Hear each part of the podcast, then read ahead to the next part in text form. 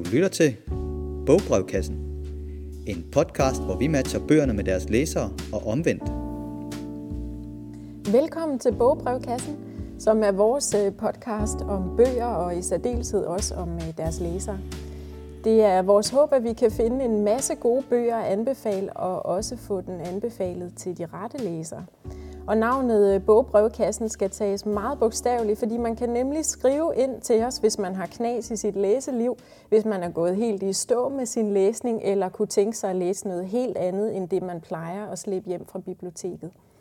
Og mit navn det er Silja Atrup, og jeg er vært her i dag. Og med mig har jeg øh, besøg af litteraturformidler Aske Tolskov. Og Aske, du er altså en af dem, jeg kender, som har læ- læst allerflest bøger, og du har også læst nogle sådan øh, meget svære litterære bøger, som jeg slet ikke selv har tur give mig i kast med. Men det er i hvert fald øh, dig, som jeg vil spørge til råds, hvis jeg selv sad fast i den litterære sump og ikke vidste, hvordan jeg skulle komme videre. Okay. Så velkommen, ja, og tak fordi tak. du ville komme, Aske. Det var en meget flot præstation. altså, jeg ved øh, nærmest med garanti, at øh, jeg kender mennesker, der har læst langt flere bøger, end jeg har. Ja. Også her på øh, biblioteket, hvor vi jo optager. Men tak alligevel. Ja, det er jeg glad for. min illusion. Måske. Men øh, måske, det finder vi ud af. Men jeg tænker, inden vi tager fat øh, på dagens læserbrev, mm. så er jeg rigtig nysgerrig efter at høre, hvad du læser lige nu. Ja, Jamen, øh, jeg er faktisk i gang med at læse øh, en øh, bog af Morten Brun, fodboldspilleren, øh, EM-helten, der ikke kom på banen under EM92, men øh, var en del af truppen. Han har skrevet en bog, der hedder Match Day, turen går til engelsk fodbold. Og det er sådan en sjov blanding af at være sådan en rejseguidebog og samtidig en introduktion til engelsk fodboldkultur.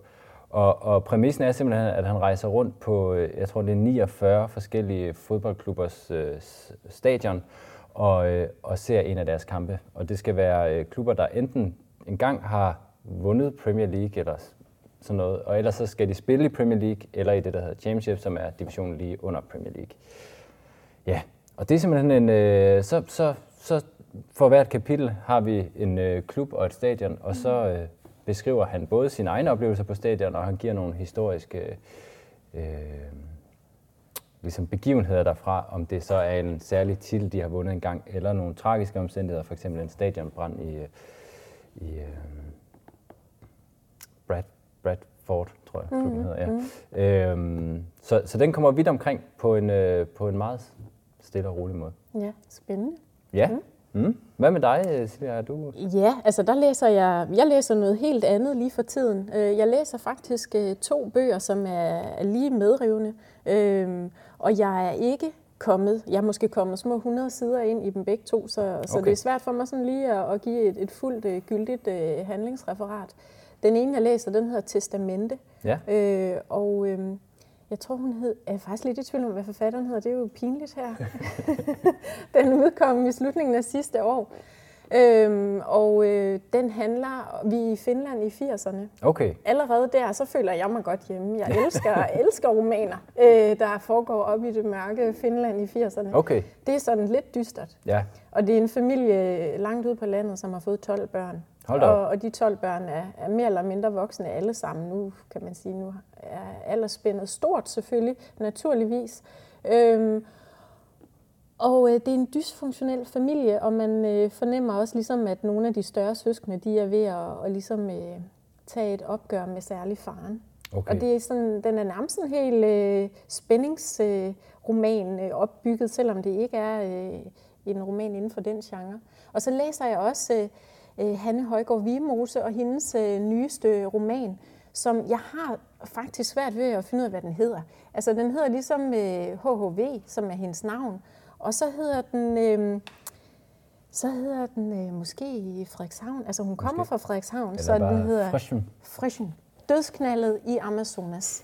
og den handler rigtig meget om Hanne Højgaard Vimoses øh, liv, fornemmer jeg. Det, hun, øh, hun kan ikke lade være med at skrive om sig selv. Nej. Øh, hun er Ja, hun er, hun er sjov Jamen, og, og, og spændende tit... at læse. Ja, ja. Ja. Du ved noget om hende, kan jeg mærke. Nej, altså jo, det gør jeg lidt, men, øh, men jeg synes altid, hun er underholdende at læse, fordi hun netop bruger på en eller anden måde sig selv og sit liv som motiv for en eller anden øh, ja, fiktionel fortælling, som, hvor der er højt til loftet i forhold til, hvad der kan foregå og øh, hvad ja. der kan skrives. Jeg ja. synes altid, det er sådan ret vild læsning Ja. at læse hende. Jeg kan i hvert fald mærke, at jeg har bittert fortrudt, at det her det er det første, jeg læser af hende. Ja. Hun har jo skrevet øh, to romaner, Ma- Mado, Mado og Hanna. Mm. Ja. Men det, Ja. det er jo det gode ved bøger, man kan altid bare Jamen, du har ret. finde dem og Ja. læse dem. Ja, igen, jeg er så glad for, at det er dig, der lige er med i dag. Vi skal i gang med bogkassens læserbrev. Ja. Det kommer her. Kære bogbrevkassen. Jeg skriver til jer, fordi jeg har brug for et par tips til nogle gode og ikke for tunge romaner til natbordet. Og det skal forstås både figurativt og helt bogstaveligt. Selvom jeg et par gange om året hiver en romaskine, kan jeg simpelthen ikke holde en for tung bog i vejret lige før sengetid. Den ender på snuden efter lige godt en side. Og så skal indholdet altså heller ikke være for nedslående. Jeg underviser i filosofi og historie på et mellemgodt gymnasium, læser aviserne, jeg ved godt, at vi kan gøre mere for klimaet, for flygtningene, for ligestillingen, for det hele, og jeg prøver, og jeg læser også en del af de romaner, der beskæftiger sig med den slags.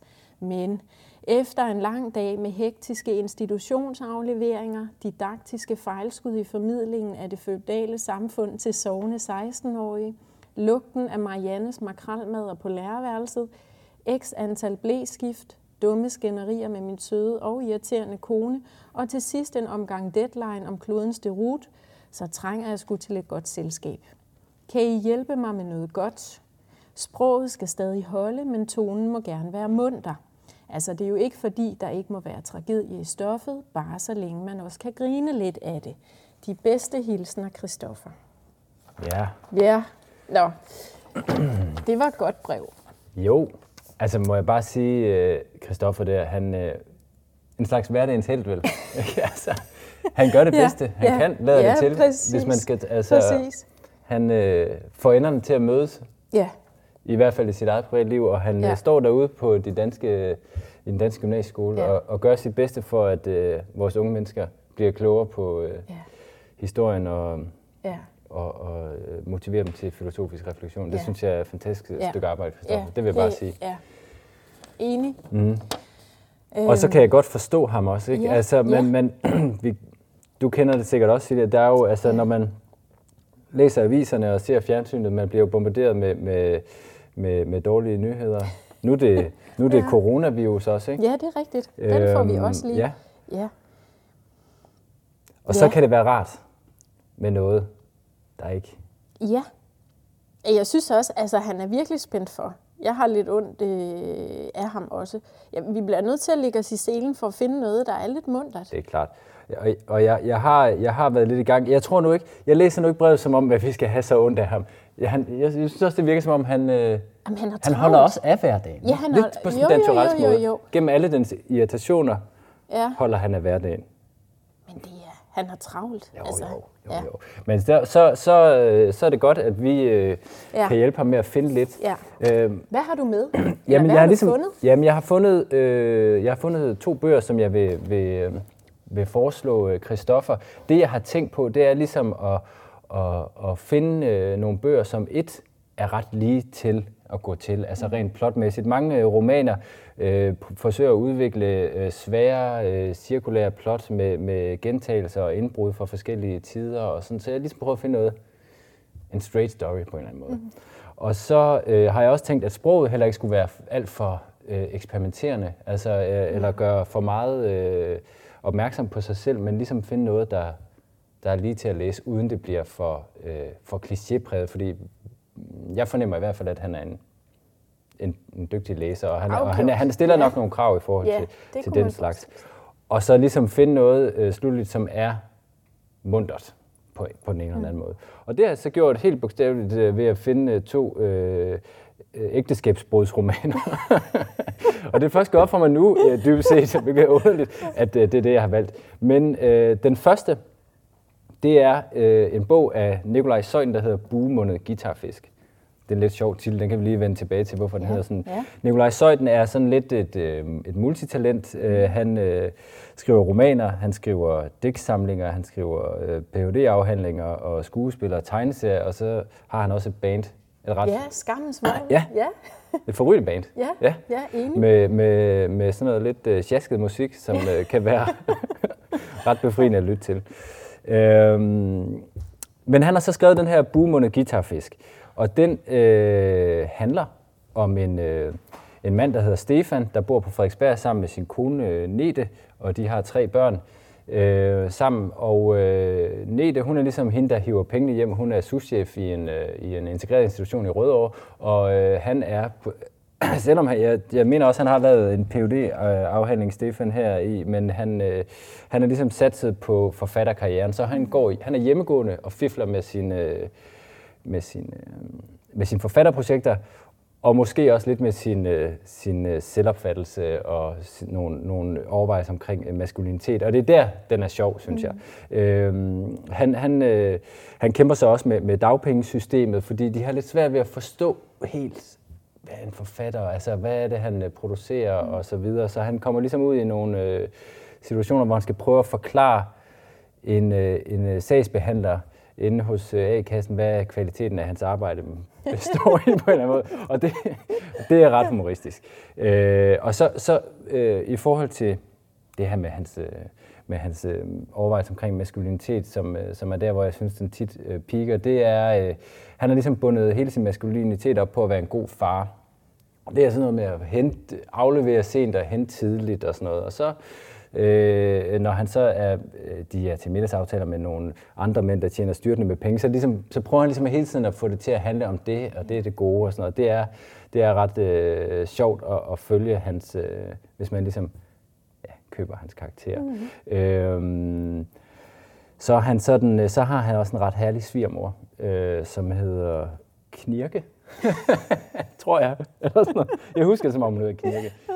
Øh, ja, og det må hun, være kaldenavn. Og hun ja. er ret dejlig, altså, ja. fordi hun vælter ligesom ud af en af deres tilværelse og hjælper lidt til, men på sådan en lidt måde, der ikke rigtig hjælper, og hun forstyrrer måske i virkeligheden mere, end øh, hun øh, gavner. Og så skriver hun sådan nogle sms'er, som jeg kan genkende fra min egen mor, som øh, er sådan nogle, hvor man måske ikke lige får læst en korrekturlæsning på sms'erne, og man får heller ikke, øh, måske har man også lidt ordblindhed, og måske er man også super kreativ også. Ja, ikke? Ja. Og, og jeg kan lige give et øh, eksempel her, hvor han øh, beskriver nogle af de øh, sms'er. Øh, han får for eksempel den her. Tvutru, trafikken helt i Holte åndelige tennis er depot. Og på til fest. Knus mormor.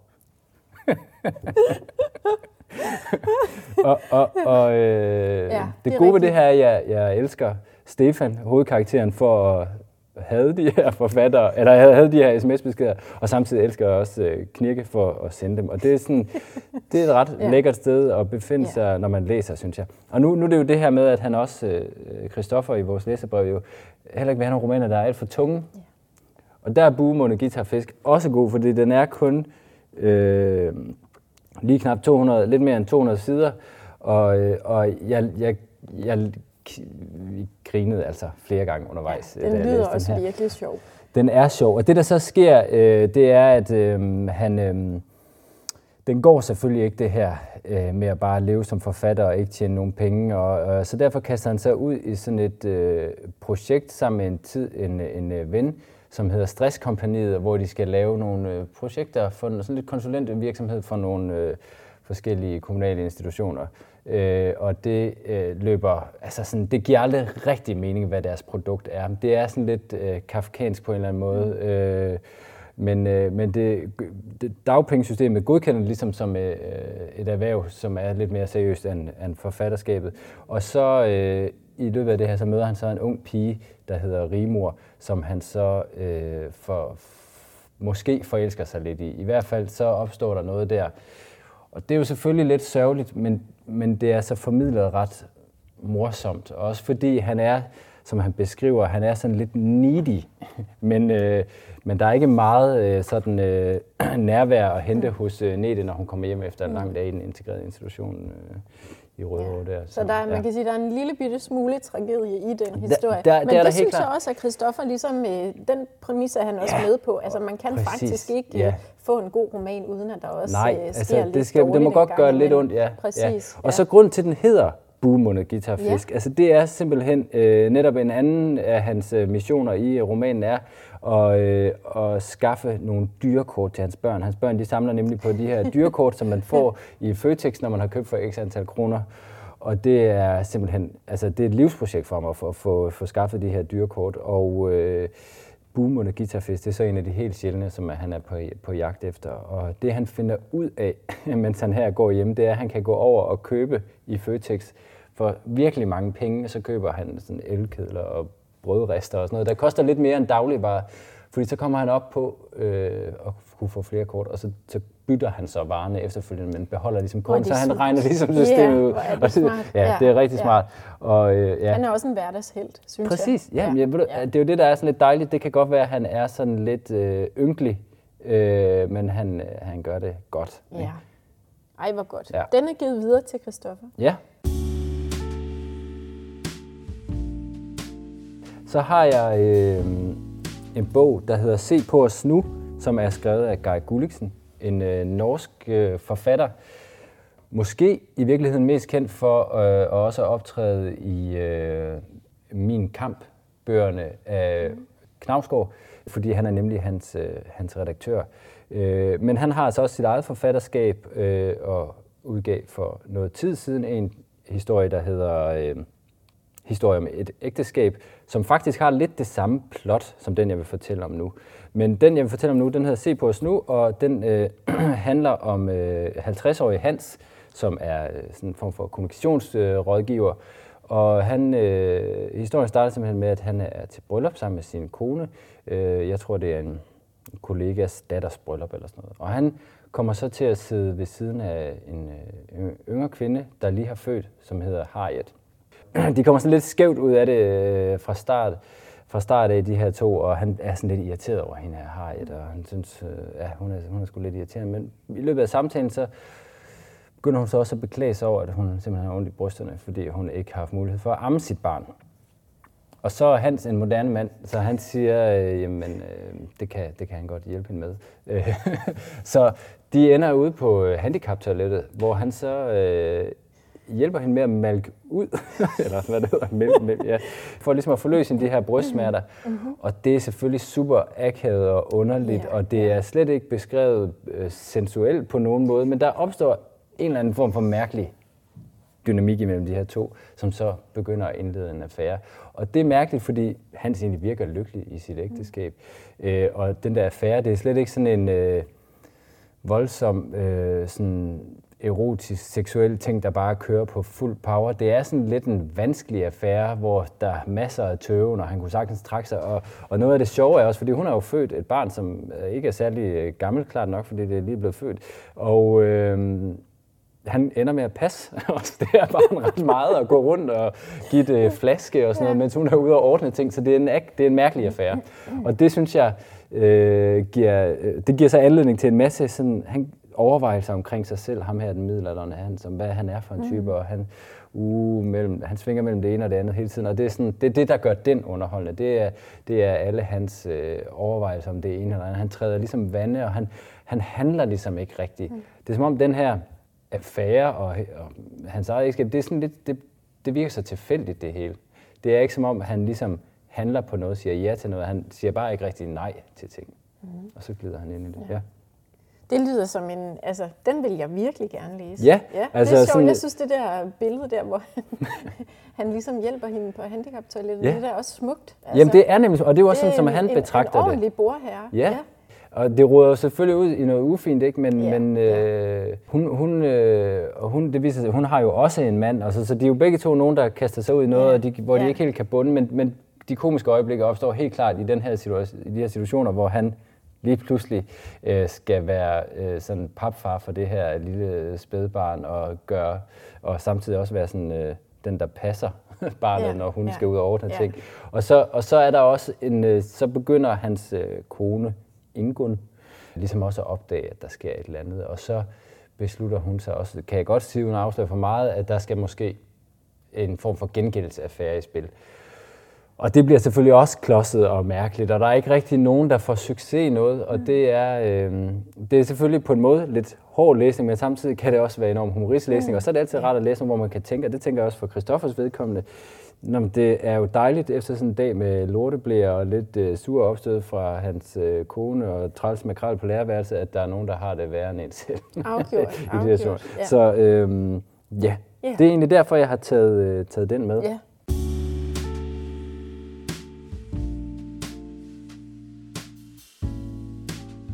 Inden vi runder af, kan vi lige nå tre hurtigt. Og jeg synes, at det skal være over de bøger, vi selv læste, da vi var 16 år og sov i timerne, ligesom Christoffers elever åbenbart gør. Vil du, øh, ja, vil du lægge ud, Aske? ja, jamen altså, faktisk lige efter øh, jeg var fyldt øh, 16, i 9. klasse var det så nok, øh, og ikke inde i gymnasiet nu, men øh, der, øh, der skulle jeg på en, en 3-4 øh, uger lang sommerferie med mine forældre alene til, til Mallorca. Øh, og det, derfor havde jeg ligesom udstyret mig med en masse bøger, øh, fået min bror til at anbefale nogle. Det var ligesom ham, der altid øh, skaffede mig bøger dengang. Og øh, en af dem, det var Hemingways, Ernest Hemingways Farvel til våbne. Den her øh, krigsroman og kærlighedsroman, som øh, udspiller sig i, øh, i, øh, under 1. verdenskrig med den her amerikanske løjtnant, som øh, kommer til skade, og så bliver han så passet af den unge engelske sygeplejerske Catherine Barkley, og de udvikler ligesom et kærlighedsforhold. Og øh, de stikker af øh, mod krigens afslutning, stikker det af op til de svejsiske bjerge, og det går så godt, så godt, så godt, og så begynder det lige pludselig at gå rigtig skidt. Og det tog meget hårdt på mig øh, som ung 16-årig. Jeg havde selv lige øh, fået en kæreste på det tidspunkt, og jeg lå øh, nede på stranden, for jeg havde besluttet mig for, at jeg ville prøve at blive øh, brun den sommer der. Det lykkedes ikke, selvom jeg lå dernede i fire uger og læste.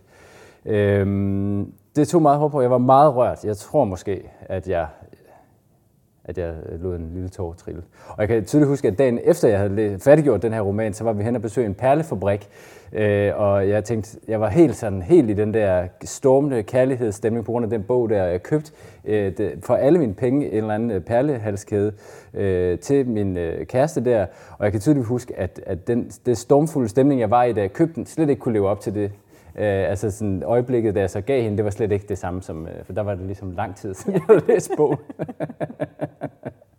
ja, så den var der ligesom ikke mere. det var et smukt, smukt minde. Hvad med dig, Stine? Hvad ja. læste du som, øh, Ja, som cirka 16-årig? Cirka 16-årig. Der, gik jeg, der var jeg midt i gymnasiet øh, og boede øh, ude på landet øh, hos mine forældre øh, blandt en masse gårde, og der var grise på alle gårdene. Mm. Men øh, en af vores naboer, det var forfatteren Susanne Brygger, og det var ret imellem alle grisene. Imellem alle grisene, der havde hun købt en øh, gammel nedlagt skole. Og øh, hun er jo virkelig en personlighed, øh, og mm. en, man lægger mærke til. Og det var spændende for mig at stifte bekendtskab med nogle af hendes sådan, tidlige romaner. Jeg kan huske, at jeg læste øh, hendes øh, essaysamling Fri os fra kærligheden, som udkom i 73. Det var så nok ikke i 73, øh, men snarere i midten af 90'erne, jeg så læste den.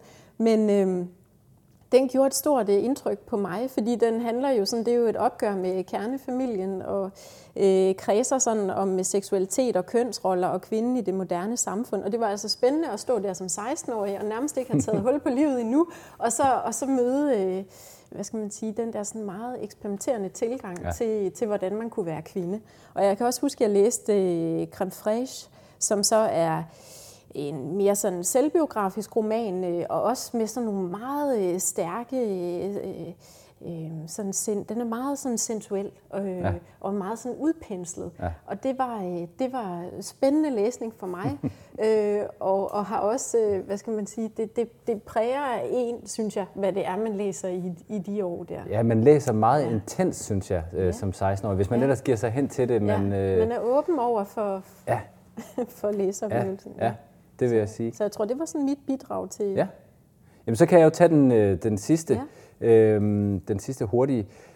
Det var øh, så et par år senere, så der er jeg sikkert øh, blevet øh, 17 eller 18 på det her tidspunkt. Men jeg kan bare huske at være afsted øh, i Lyon, hvor jeg skulle besøge min mor, fordi hun arbejdede dernede. Og med mig øh, havde jeg Jeppe Brixvolds, øh, den tidligere forfatterskolerektor, hans øh, store roman Forbrydelse og Fremgang, som er en virkelig øh, vild roman, og jeg kunne slet ikke lægge den fra mig. Øh, det var, jeg sad bare i Quarus omkring markedet og på bænkene, og uanset, øh, altså, uanset hvad der foregik omkring mig, så sad jeg bare og bladrede løs i den her bog. Den er så vild. Den begynder med en mand, der rejser til Paris for at vende sin kæreste tilbage fra en øh, franskmand, som hun har slået sig ned sammen med. Men da han så ligesom ser hende i øjnene, da det i Frankrig godt op om, at det, det var helt skævt. Han savnede hende slet ikke. Så, øh, så han tager på en hektisk øh, druktur, og pludselig er han eftersøgt for mor Øh, meget dramatisk. Så han flygter ud af Paris, og så ender han på en mark, og der møder han en grædende hare, øh, som taler til ham. Og lige pludselig, før han får set sig om, er han på et slot, fyldt med sådan en masse små børn med parrykker og øh, sådan noget renaissance-tøj på. Øhm, og han vælter karakteren ligesom øh, bare igennem tid og rum øh, til alle mulige steder. Og lige pludselig er vi også øh, ved Alexander den Stores tid og så videre og så videre. Det var sådan en helt vild roman for mig at læse, fordi den bare øh, fuldstændig sprængte rammerne for, hvad man kan gøre med en, øh, en roman. I hvert fald for mit øh, vedkommende på det tidspunkt. Ja, ja, den kan jeg på det varmeste anbefale. Ja, ja, fedt. Det er dejligt at læse noget, som er uden for pensum. Ja, præcis. Ja, det var virkelig ja. noget andet ja, end øh, ja, Herman Bang. Ja. ja, præcis. Men jeg tror, at det var, det var alt hvad vi nåede i bogbrevkassen i dag. Ja. Og skriv endelig ind til os øh, på infosnabelagltk.dk, hvis du har brug for inspiration til din næste bog, eller du kan også prikke til din kollega eller naboen, hvis du synes, at de ligner nogen, som øh, trænger til at komme i læseform. Vi sidder i hvert fald klar her og glæder os til at høre fra dig. Tak for nu.